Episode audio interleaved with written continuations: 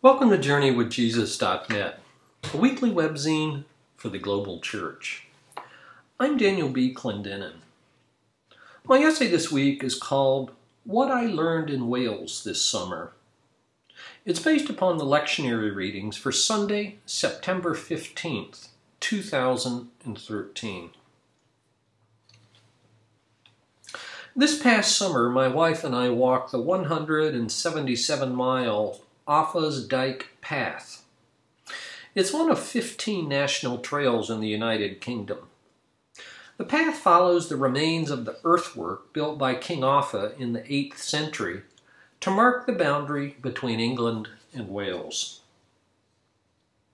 We started in Chepstow, across the street from an 11th century castle, then walked north 15 miles a day for 12 days. We finished at Prestatyn on the Irish Sea near Liverpool. Highlights included Tintern Abbey, built in 1131 and the inspiration for William Wordsworth's poem, and the hill forts in the Clwydian Range that date to 700 BC. Getting away from the books, cell phone, and computer were therapeutic. Walking with our daughter, who just graduated from college, was special indeed.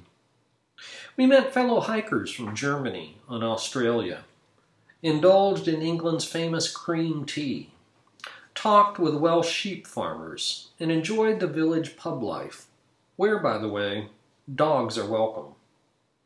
And we only had three hours of drizzle in two weeks of walking. This was our third long distance walk. Two summers ago, we hiked the Wainwright Coast to Coast Path in northern England. Last summer, we walked the 500 mile Way of St. James in Spain. That was about 60 days and a thousand miles of walking. Every day, dirty and delightfully dead tired. And every night, a different village in bed and at each stop, a warm welcome. No matter how muddy or sweaty we were, our hosts welcomed us. Walking holidays are common in the United Kingdom. When you stumble in at the end of a long day, they're ready for you.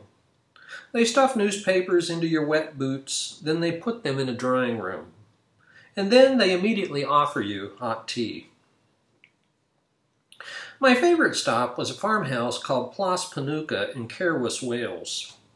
The 40 acre property has been in the family almost 500 years. We slept with the window open to enjoy the total quiet. And for dinner, Mrs. Price served us homemade chicken pot pie.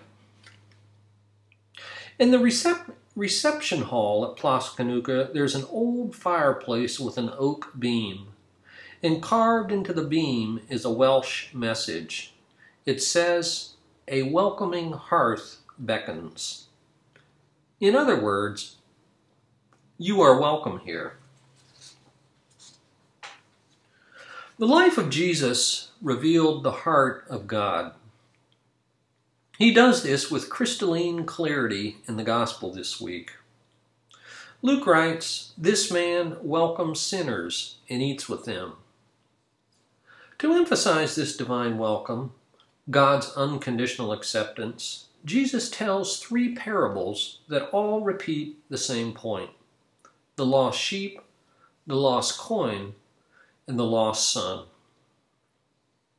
People felt safe with Jesus. He exuded compassion. Jesus welcomed all the people we ignore and despise the sexually suspicious, the religiously impure, ethnic outsiders, rich tax scammers and lazy poor people, soldiers of the Roman oppressors, the chronically sick and the mentally deranged, women, widows, and children, and even his closest disciples who betrayed and deserted him. The only people who did not feel safe with Jesus were the religious experts who appointed themselves as gatekeepers of God's love. They had good reasons to feel unsafe. In Matthew 23, Jesus denounced them with seven woes as hypocrites, snakes, and blind guides. When Jesus welcomed the unwelcome, when he accepted the unacceptable without any preconditions, he angered these religious experts. In the Gospel this week, Luke says they muttered. And in the parable of the prodigal son, the older son got angry at his father's indiscriminate compassion for his younger brother. Whether then or now, there's a bitter irony in how the simple act of accepting a person angers some people. But whereas the gatekeepers get angry, Jesus says three times that there's joy in heaven when the lost is found, the dead is enlivened, and the prodigal is welcome. In this week's epistle, Paul uses himself as an example of God's unlimited patience. God's welcome, says Paul, is a trustworthy saying that deserves full acceptance. Throughout the New Testament, Paul describes himself as a former religious zealot who tried to exterminate the early Christian movement.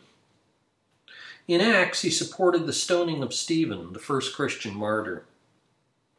Breathing threats of murder, Paul collaborated with authorities to track down believers from house to house, drag them back to Jerusalem, and imprison them. He worked fervently to destroy the church. To the Corinthians, he admitted that he didn't even deserve to be called an apostle and was instead the least of the apostles because of this violent past. To the Galatians, Paul wrote, For you've heard of my previous way of life in Judaism, how intensely I persecuted the church of God and tried to destroy it. I was advancing in Judaism beyond many Jews of my own age and was extremely zealous for the traditions of my fathers.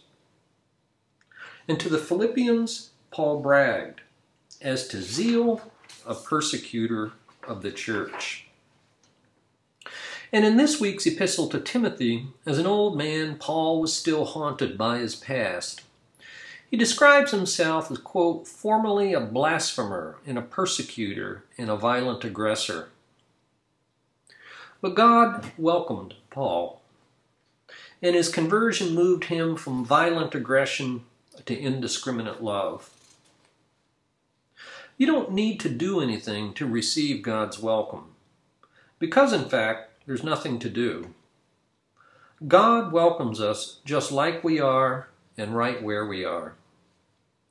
Martin Luther described faith as the beggar's empty hand that simply accepts a gift.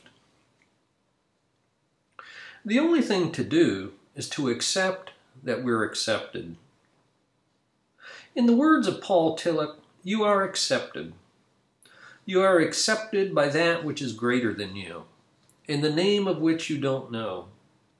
Simply accept the fact that you are accepted. If that happens, we experience grace. Grace tells us that we're accepted just as we are, writes Donald McCullough. We, need, we may not be the kind of people we want to be. We may be a long way from our goals.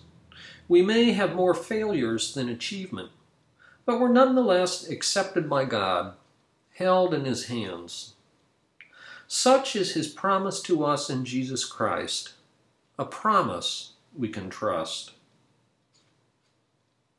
And so the very last line of Terrence Malick's recent movie, To the Wonder. It says it best Love that loves us. Thank you.